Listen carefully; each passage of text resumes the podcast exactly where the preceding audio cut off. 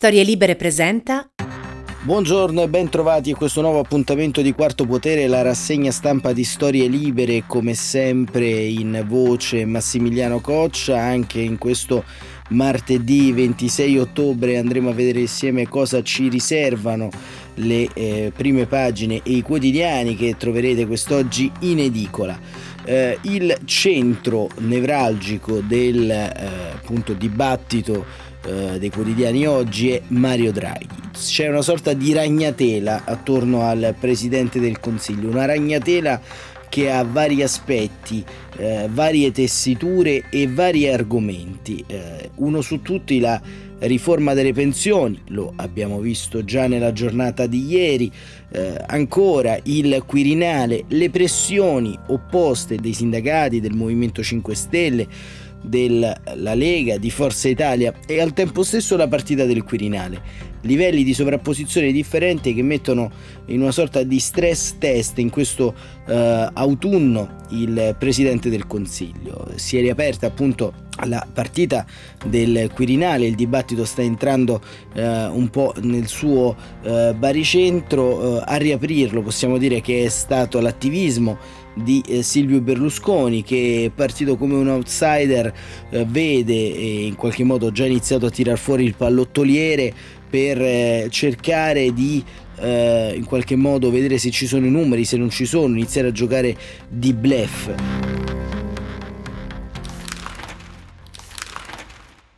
e lo shopping lo chiama il Fatto Quotidiano che titola Berlusconi inizia lo shopping, noi votiamo la Segre, il eh, giornale di Marco Travaglio apre con eh, la propria campagna eh, intorno alla senatrice a vita, ha lanciato un appello per portare Liliana Segre al eh, Quirinale con una petizione sul sito del fattoquotidiano.it e sul portale change.org e ehm, il Fatto Quotidiano ci dà anche un'altra notizia con Vincenzo Bisbiglia nel taglio alto insieme a Valeria Pacelli. Abiti sartoriali in regalo, indagato anche figliuolo. Dopo le accuse al generale Vecciarelli, un'inchiesta che riguarda lo Stato Maggiore dell'Esercito.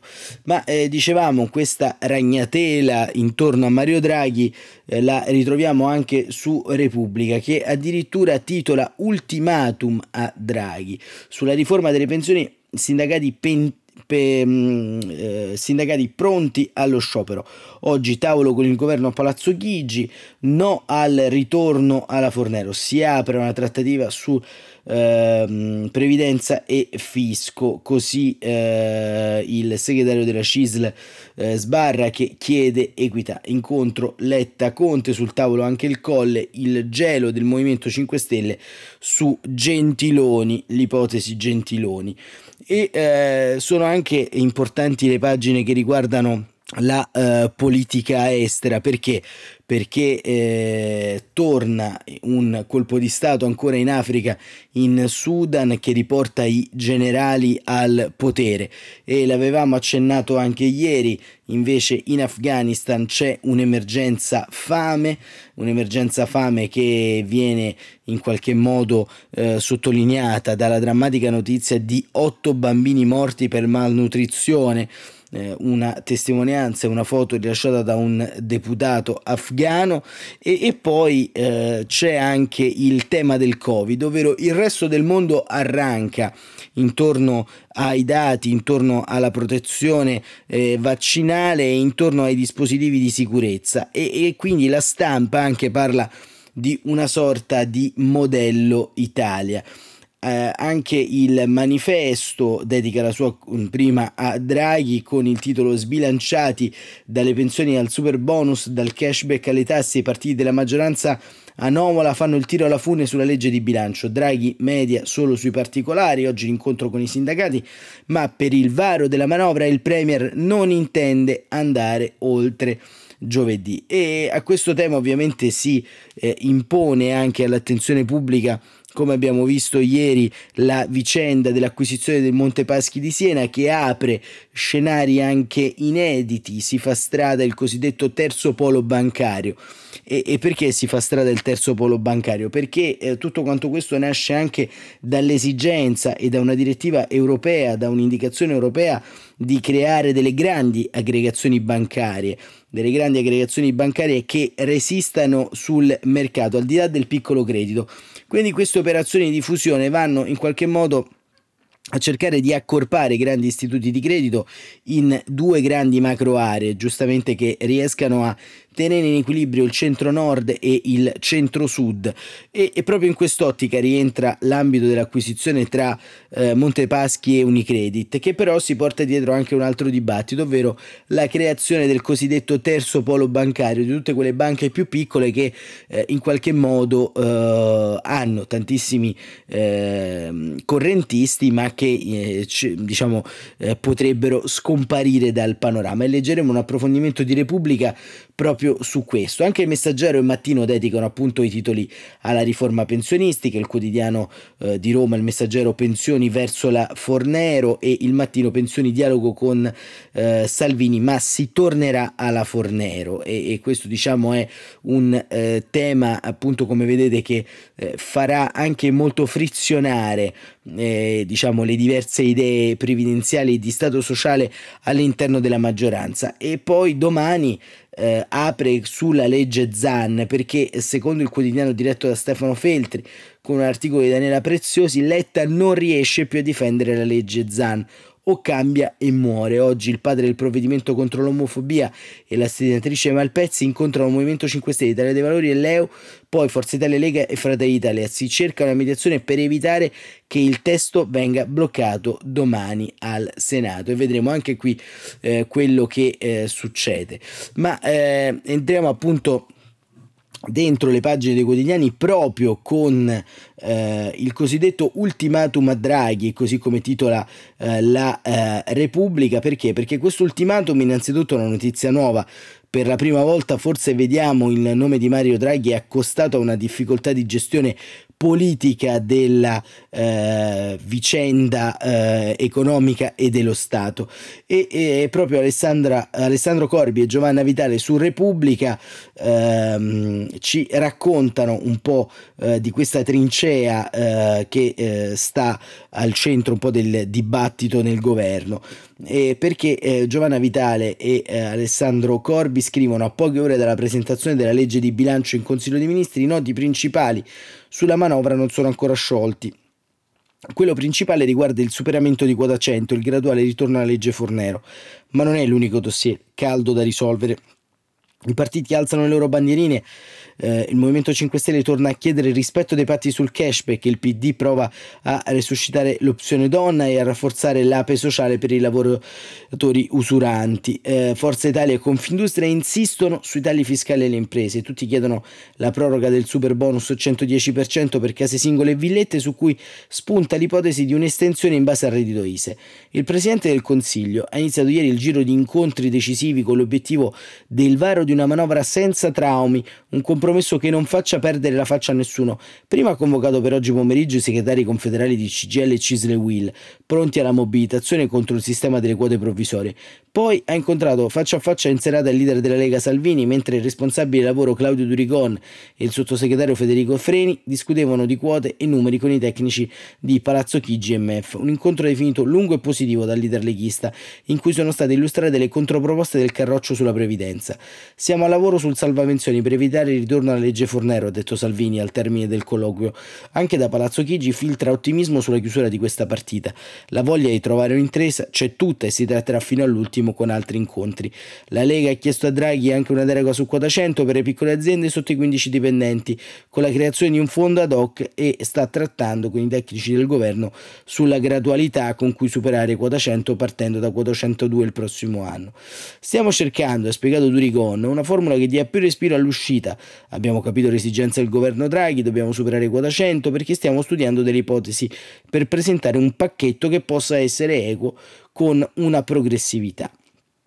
e, ma sulle barricate scrivono Corpi e Vitale eh, C anche il Partito Democratico e lo ha ribadito il ministro del lavoro Andrea Orlando ieri all'Assemblea dei Deputati il nostro obiettivo, ha detto il ministro, è legare l'accesso alle pensioni alla questione di genere e alle condizioni di lavoro. In sostanza chiede di differenziare opzione donna, che ha un costo relativamente basso, 100 milioni, e di allargare l'ape sociale a nuove categorie di lavori usuranti, mentre sulla uh, prima i Dem nutrono poche speranze, sulla seconda sono sicuri che il governo interverrà.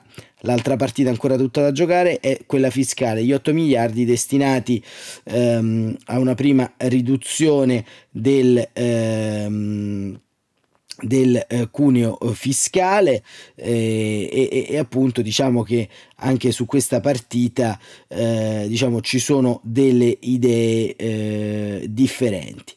E ehm, sempre sulla stessa pagina c'è un importante e interessante intervista di Rosaria Amato al segretario della CISL eh, Sbarra, Luigi Sbarra, e perché eh, diciamo la CISL insieme appunto agli altri sindacati confederali è eccessivamente eh, o moderatamente insomma rispetto ai punti di vista critica intorno al nodo delle pensioni.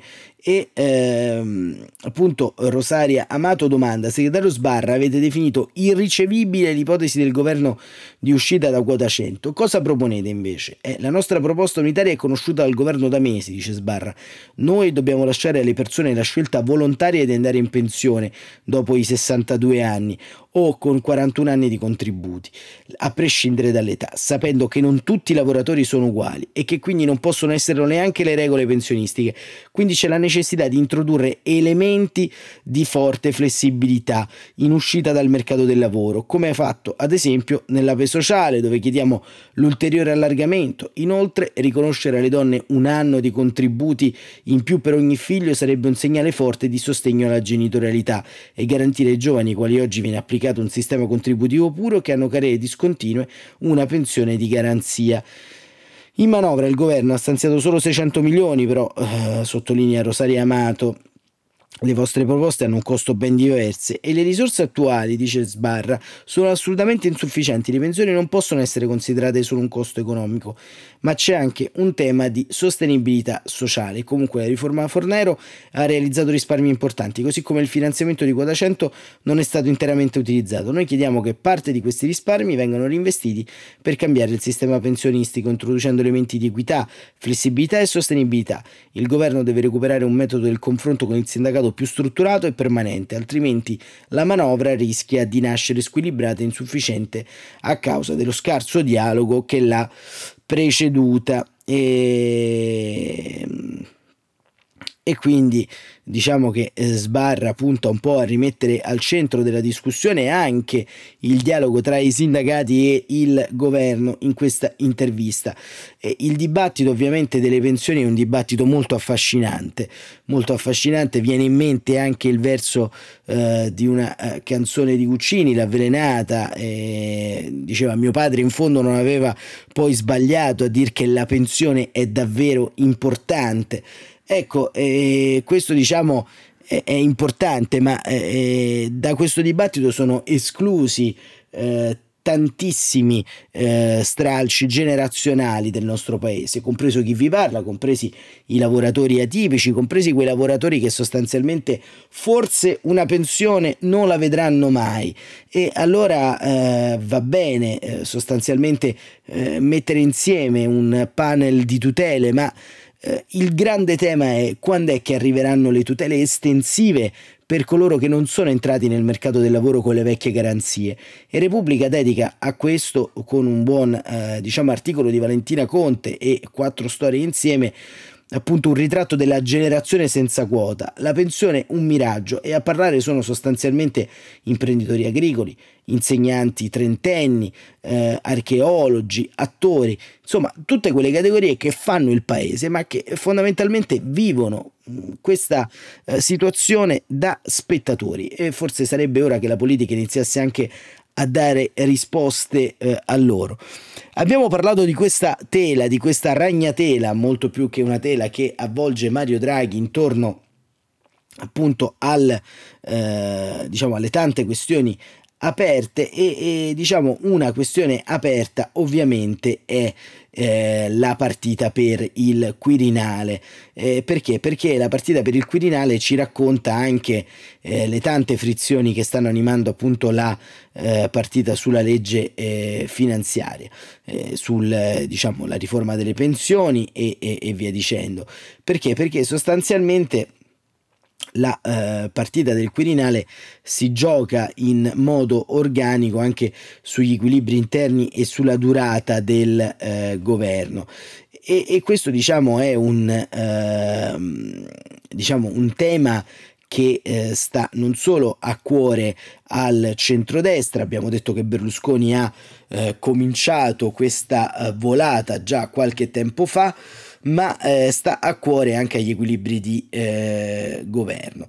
E respinto da Conte, dice il Fatto Quotidiano con Luca De Carolis e Giacomo Salvini, Berlusconi tenta lo shopping fra i delusi del Movimento 5 Stelle.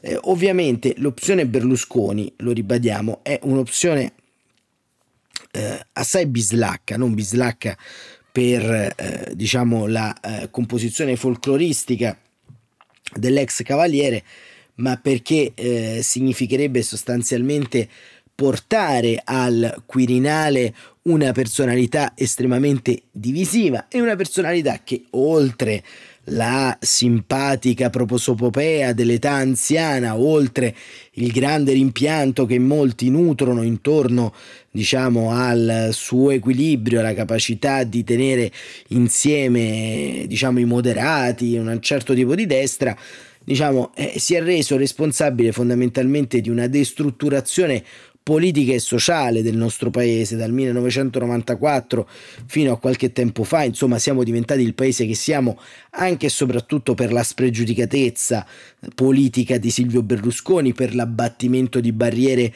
eh, umanistiche e eh, sentimentali nei rapporti tra la politica e eh, il eh, ceto votante. E Luca De Carolis appunto fa insieme a Giacomo Salvini questo ritratto, il caimano che quasi più nessuno chiama così, ci spera davvero, fa calcoli, chiama e fa chiamare. Silvio Berlusconi crede seriamente di poter essere ancora utile al paese, come ha detto due giorni fa, ossia di potersi prendere il Quirinale, perché se arrivasse con il centrodestra compatto alla quarta chiama, a partire dalla quale basta la maggioranza assoluta, la metà più uno dei votanti per essere eletto, gli basterebbero una cinquantina di voti in più per conquistare il palazzo più alto. Per riuscirci ha già in mente dove prenderli quei numeri che gli mancano, tra i 5 Stelle, dove gli scontenti traboccano e soprattutto tra quelli che i grillini non sono più, quasi un centinaio di anime sparse nei gruppi misti in cerca di una rotta.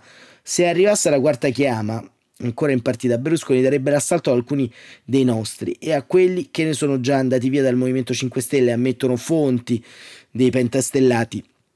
Nel movimento sanno che gli Sherpa del capo di Forza Italia sono già al lavoro, scavando nel malessere e ventilando un futuro ai più confusi dentro il movimento. Gli stessi grillini, come noto da settimane, danno quasi per inevitabile lo smottamento dei 20-30 eletti da qui a breve. Parlamentari che non sanno di non poter essere ricandidati e che non hanno più voglia di restituire 2.500 euro del loro stipendio mensile musica per le orecchie del Caimano, anche perché questo nel movimento sanno di dover stringere in fretta i bulloni del nuovo corso di Giuseppe Conte, che ieri sul Corsera ha ribadito l'ovvio, non è il nostro candidato al Quirinale. Il rischio evidente è quello di vedere i gruppi parlamentari, scrivono De Carolis e Salvini, spaccarsi nella partita per il colle nel nome di reciproci e radicati rancori. Conte dovrà cercare di fare da mastice assieme all'unico maggiorente che eh, controlla almeno una porzione degli eletti, cioè Luigi Di Maio, e assieme dovranno cercare un nome di sintesi con il PD e l'EU, un progressista come riassumono dai 5 Stelle, anche per evitare che nel frattempo Dem e Forza Italia creino eventuali piste alternative, un pericolo che alcuni veterani dei 5 Stelle non esitano a ventilare. Di certo il tema del colle è entrato anche nel pranzo tra Conte e Letta di ieri a Roma, con i 5 Stelle convinti che alcuni big dem, da Franceschini a Gentiloni, si sentano in partita. Ma la priorità è resistere ai tentacoli di Berlusconi, convinto di avere in tasca tra i 460 e i 470 voti. I calcoli cambiano, scrivono a seconda dei parlamentari del misto. Così ne mancherebbero 35-45 per arrivare alla quota fatidica di 505. Ai piani alti di Forza Italia raccontano che D'Arcore è partito l'ordine. Bisogna cercare i voti di Renzi e dei 5 Stelle che vogliono tenersi il seggio. E così sono partiti gli abboccamenti. L'ex sindaco di Firenze e Berlusconi devono vedersi la settimana scorsa in gran segreto. Ma quando è trapelata la notizia è saltato tutto. I due, tramite Gianni Letta e Nicolò Ghedini, si sentono spesso. Più difficile pescare Draghellini, chi sta facendo i conti ritiene che ne basterebbero una ventina, oltre agli ex 5 Stelle del Senato, più una ventina dei renziani per arrivare a 505. Proviamoci, è stato il diktat di Berlusconi, che non a caso ha smesso di attaccare i 5 Stelle e che nei prossimi giorni potrebbe arrivare a elogiarli pubblicamente. Sul piano di Berlusconi però incede una variabile che ormai non viene considerata, ossia il possibile tradimento dei suoi alleati a partire da Matteo Salvini, perché se è vero che il leader della Lega da oggi, da giorni, scusate, cavalca il sogno di Berlusconi al Colle, in privato è convinto che non ci riuscirà, lo ritiene un candidato di bandiera, da bruciare nelle prime tre votazioni per poi alzare il prezzo su un altro nome, sempre che questa è la scelta preferita di Salvini, al colle non vada Draghi. Concludono Salvini e De Carolis ipotesi che prevederebbe il voto subito e l'Echista si sta abituando all'idea o in alternativa un accordo per mandare a Chigi un traghettatore fino al 2023 come l'attuale ministro Daniele Franco. Draghi vuole andare al colle ma si va a votare nel 2023 ha detto Salvini ai suoi parlamentari. A Berlusconi invece non ha fatto cenno. E così eh, il eh, Fatto Quotidiano che abbiamo detto poi lancia la campagna per Liliana Segre al Colle e eh, si firma per la senatrice a vita eh, presidente e eh, appunto poi la notizia che abbiamo letto in apertura del generale figliuolo indagato eh, nell'ambito dell'inchiesta sul generale eh, sul capo di Stato Maggiore generale Vecciarelli dello Stato Maggiore dell'Esercito e brevemente Vincenzo Bisbiglia e Valeria Pacelli ci raccontano che l'inchiesta della Procura di Roma che vede iscritto il capo di Stato Maggiore della Difesa Enzo Vecciarelli conta anche tra gli altri indagati nomi importanti. Tra questi pure il commissario per emergenza Covid Francesco Paolo Figliuolo. L'iscrizione di Figliuolo è un atto dovuto a sua tutela, sull'inchiesta si tiene il massimo riservo. Da quel poco che trapela, eh, il generale non è mai finito direttamente nelle intercettazioni, ma sarebbe altri a fare riferimento a lui nell'ambito di circostanze che riguardano però un periodo precedente alla nomina da parte del governo Draghi.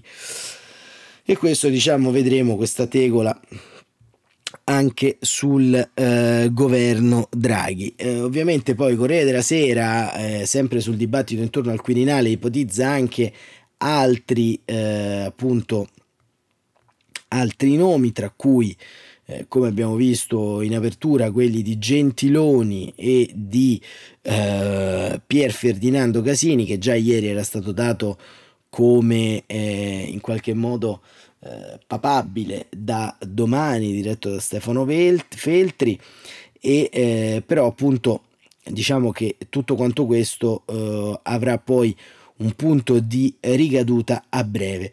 Ma proprio eh, sul Corriere della Sera eh, ci andiamo invece ad occupare della pagina degli esteri. Iniziamo appunto dal quotidiano milanese perché, perché in Sudan c'è un colpo di Stato a Khartoum è stato arrestato il premier Hamdok, eh, tre morti nei disordini. Sudan i generali affossano la transizione democratica da un articolo di Michele Farina che eh, racconta una mamma e due figli con i cellulari in mano e il capo coperto di arancione gridano no ai militari al potere. È un'immagine che arriva mentre cala la sera su Khartoum, una famiglia fra tante migliaia di persone che sono scese in strada sfidando i manganelli e i proiettili, anonimi volti della resistenza contro la casta dei militari che ieri hanno messo fine alla transizione democratica nel terzo più vasto paese del continente, cerniera cruciale tra Africa e mondo arabo.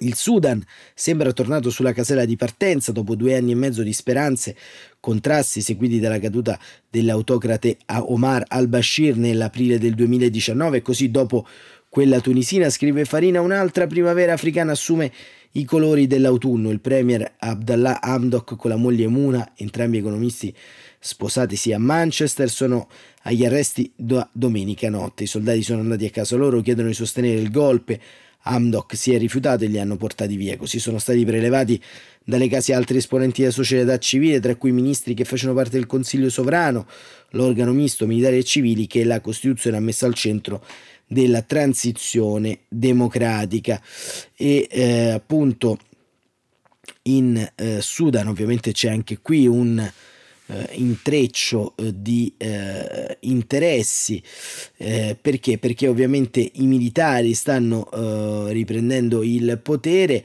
e secondo la BBC alcune reparti avrebbero protetto i civili dagli attacchi dei feroci paramilitari della forza di intervento rapido segno che all'interno delle forze armate ci potrebbero essere delle divisioni. Il leader golpista Abdel Fattah al-Burnan, già presidente del Consiglio sovrano e dunque di fatto capo dello Stato, nei primi 21 mesi della transizione era considerato più rispettabile dei boss militari, una carriera senza macchie, le atrocità presenti sulla divisa di altri colleghi. Sulle sue spalle scivolano le condanne, ONU, Lega Araba, Unione Africana e Unione Europea, i militari incassano il consenso di Mosca, il silenzio cinese e quello dei padrini del Golfo, primi fra tutti i sauditi. Gli americani, principali finanziatori del nuovo corso, 400 milioni di aiuti quest'anno, chiedono il ritorno del governo civile. Tre giorni fa l'inviato statunitense era a Khartoum, il golpe e anche uno schiaffo in faccia a John Biden. E, e proprio in merito a questo uh, hard power della Cina che diventa sempre più asfissiante all'interno del uh, mondo africano e del mondo uh, complessivamente del medio e lontano oriente c'è da tener conto eh, anche per altre eh, notizie che ovviamente troviamo, tra cui quelle che arrivano dall'Afghanistan, perché in Afghanistan ovviamente c'è, eh, come abbiamo visto nei giorni scorsi, un eh, crogiolo di interessi che si sovrappongono, ma soprattutto c'è la fame, la fame perché l'Afghanistan è ridotto alla fame, i bambini vengono venduti per 500 dollari ed è la storia che ci racconta eh, Letizia Tortello sulla stampa, pagina 29, è una notizia che eh, troviamo anche in eh, prima pagina eh, del quotidiano diretto da Massimo Giannini perché? Perché da un punto di vista eh, strutturale, eh, diciamo, avevamo già eh, in qualche modo anticipato questa deriva eh, che sta eh, condannando alla morte certa tantissimi bambini, tantissimi eh, piccoli eh, diciamo afghani che ovviamente eh, non hanno fatto molte riflessioni su eh, quello che sta eh, avvenendo ma che vedono come sempre il peso del conflitto, il peso della guerra. E Letizia Tortello sulla stampa racconta che è venuta al mondo da pochi mesi nell'Afghanistan dei Taliban e la sua vita vale molto meno di un iPhone, 500 dollari quel mucchio di ossa che respira, fasciato dentro coperte colorate su una culla fai da te in una casa di Herat, papà e mamma l'hanno venduto a degli uomini che pagano bene per tenerselo. Hanno già dato anche un anticipo ai nuovi padroni della piccola, che verrà consegnata non appena camminerà, perché la sua famiglia d'origine muore di fame, non sa più come comprare olio e farina. La carne non la mangia da settimane e allora meglio sacrificare l'ultima arrivata per, sopra- per far sopravvivere gli altri figli, secondo l'allucinante legge della povertà e della disperazione che in due mesi ha visto precipitare il paese nella più grave crisi umanitaria del mondo. Anche prima dei recenti disordini politici, l'Afghanistan è al secondo posto nella classifica degli stati in emergenza per estrema carenza di cibo. Save the Children, scrive Letizia Tortello, stima che entro quest'anno la metà dei bambini afghani al di sotto dei 5 anni sarà a un passo dalla carestia e avrà bisogno di trattamenti specifici per non morire. Nell'ospedale di Medici Senza Frontiere Herat, visitato dalla reporter della BBC Yojita Limaye, che ha testimoniato la storia della neonata messa in vendita per 500 dollari, un bambino su cinque tra quelli ricoverati non sopravviverà. La sanità nella terra conquistata dagli ex storenti barbuti è al collasso e da quattro mesi non ci sono i soldi per comprare le medicine. Dottori e infermieri non ricevono alcun stipendio. Il sistema di cura era finanziato quasi completamente dagli aiuti stranieri, ora ridotti a zero, tanto che Nazioni Unite e ONG eh, con l'inverno alle porte, lanciano un avvertimento ai padroni di Kabul. 22 milioni di persone, tra cui 14 milioni di bambini, soffriranno la fame nei prossimi mesi, con i prezzi del grano raddoppiati del 35% in più dell'anno scorso. E va a concludere Letizia Tortello raccontando che la madre da piccola è diventata merce per un pugno di riso. Non ha timore a raccontare la sua scelta davanti alle telecamere. La sofferenza estrema ha tolto ogni vergogna. I miei figli più grandi, dice, stanno morendo perché non hanno da mangiare. Per questo dobbiamo dare via lei. Il marito prova a giustificarsi con brandelli di speranza, come se questa disumanità potesse servire a qualcosa. Mia figlia non conosce il suo futuro. Non so cosa penserà da grande, ma abbiamo dovuto farlo. Gli uomini che l'hanno presa hanno fatto una promessa: sposerà il nostro bambino. Ma nessuno può dire se sarà davvero così, né che fine farà la neonata afghana, che il codice d'onore medievale delle campagne. Il Pashtuvali, nato per regolare i rapporti tra famiglie, identica, senza problemi come un bene di scambio in quanto donna domani moglie per fare figli, oggi pacco da vendere in cambio di quei soldi per non morire di fame per qualche mese, in attesa che passi l'inverno. Questa è la drammatica testimonianza che arriva dall'Afghanistan. E eh, noi chiudiamo questa pagina di esteri eh, parlando di Covid perché? Perché eh, così come racconta sia Repubblica che la stampa che il Corriere della Sera, così come tutti i maggiori quotidiani, c'è un problema, un problema che proviene da est eh, perché eh, diciamo i paesi dell'est non stanno vaccinando, non hanno vaccinato, eh, c'è molto scetticismo all'interno delle eh, popolazioni. Flavia Amabile sulla stampa parla di modello Italia per quanto riguarda il eh, Green Pass e, eh, e, quindi diciamo che eh, questo, eh, diciamo, questo modello Italia potrebbe essere applicato eh, diciamo, in tanti paesi europei perché? perché proprio l'innesto del Green Pass, delle vaccinazioni massive e di un controllo territoriale ad evitare, e questo lo diciamo con buona pace dei no pass e no Green Pass, una crescita esponenziale dei contagi, quello che sta avvenendo come ci racconta il eh, fatto quotidiano appunto in eh, est Europa perché i contagi più 32% in 7 giorni in tutta Europa, il disastro in est Europa, l'inversione di tendenza è ormai in atto, scrive il fatto, i numeri non sono ancora sotto controllo ma è un fatto che dopo 7 settimane di diminuzione nell'ultima settimana rispetto a quella dell'11-17 ottobre, il numero dei contagi è aumentato del 32%, passando da 17.000 a 23.000. È possibile che l'impennata sia dovuta anche alla corsa al tampone scattata dopo il 15 ottobre, causa obbligo del Green Pass in Italia, e dopo appunto eh, la situazione italiana. Uh, vediamo che il, uh, c'è anche una situazione estera perché dopo il piano B evocato domenica nel Regno Unito secondo cui il governo di Boris Johnson si appresterebbe a rintrodurre alcune misure restrittive, tra cui Green Pass per i luoghi affollati al chiuso per fronteggiare l'aumento dei contagi, si è acceso anche in Germania il dibattito su eventuali nuove misure per il forte aumento dei contagi registrati la scorsa settimana. E così, insomma, via via la situazione ce la descrive il Fatto Quotidiano e eh, c'è anche un'intervista molto interessante a Cyril Cohen, l'immunologo e consulente del governo israeliano, che eh, nell'intervista a Peter D'Angelo dice nei non vaccinati una malattia più lunga ed è in questo modo eh, che nascono le varianti. Un brevissimo accenno perché siamo in chiusura.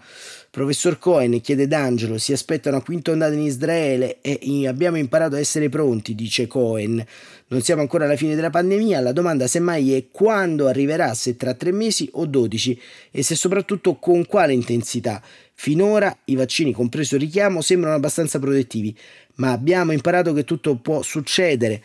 La variante Delta Plus vi preoccupa? E risponde Cohen dicendo mi preoccupo perché si è diffusa improvvisamente nel Regno Unito, tuttavia al momento non sembra una mutazione particolarmente significativa. E, mm, praticamente eh, Cohen in conclusione eh, ci dice che eh, l'identikit di coloro che muoiono di Covid è relativo ad anziani fragili con più di due o tre patologie preesistenti, per lo più non vaccinati, ma soprattutto che all'interno dei non vaccinati, come abbiamo visto nel titolo, si sviluppano le varianti.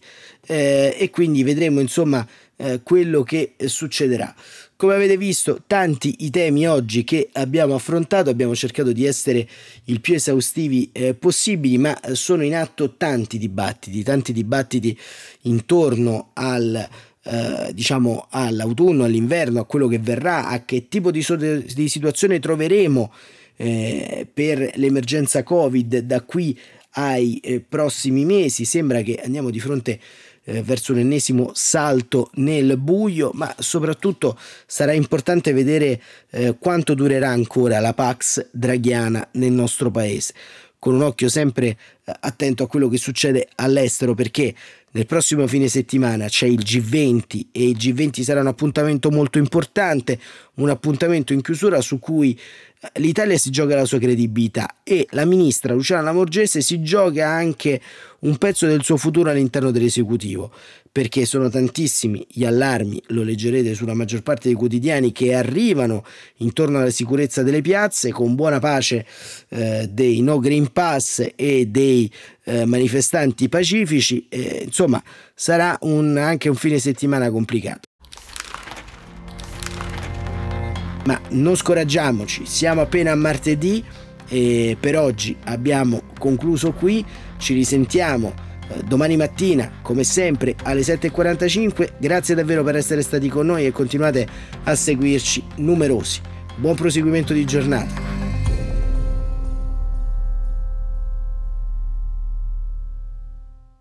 Una produzione storielibere.fm di Gianandrea Cerone e Rossana De Michele. Coordinamento editoriale Guido Guenci.